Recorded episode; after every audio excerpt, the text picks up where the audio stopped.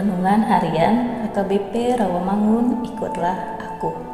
Kamis 28 September 2023 Dengan judul Bergaulah dengan orang yang tepat.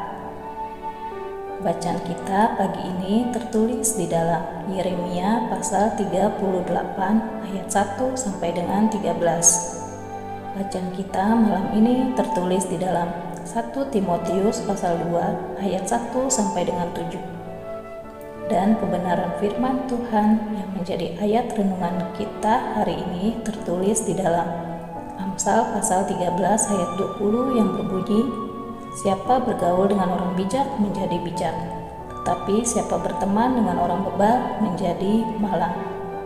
Demikian firman Tuhan.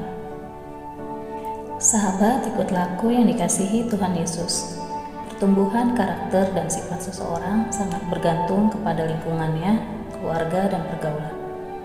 Kitab Amsal sungguh menegaskan supaya setiap orang untuk berhati-hati dalam memilih pergaulan atau lingkungan, karena pengaruh yang sangat besar dan menentukan masa depan.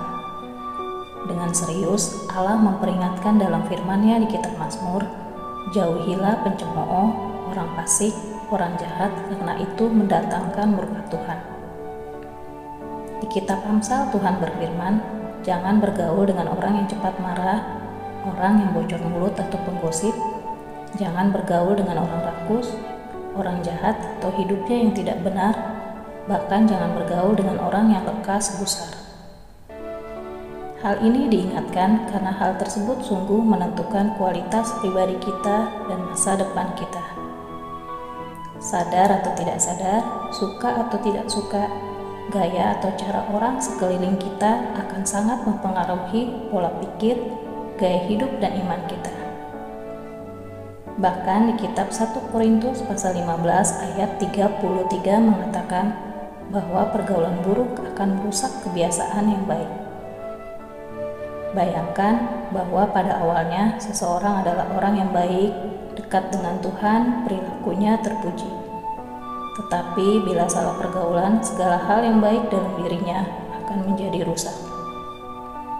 Itulah sebabnya Tuhan mengajar kita untuk bersahabat, bergaul dengan orang bijak, orang yang berpengalaman, orang yang takut akan Tuhan, karena itu mendatangkan kebahagiaan dan kehidupan. Sementara pergaulan dengan orang yang bebal atau orang-orang yang dihindarkan tadi akan mendatangkan kemalangan dan hukuman Allah. Amin. Marilah kita berdoa. Tuhan, tuntunlah kami dengan rohmu yang kudus menjadi pribadi yang takut akan Tuhan dan menjadi orang yang mengandalkan hikmat Tuhan.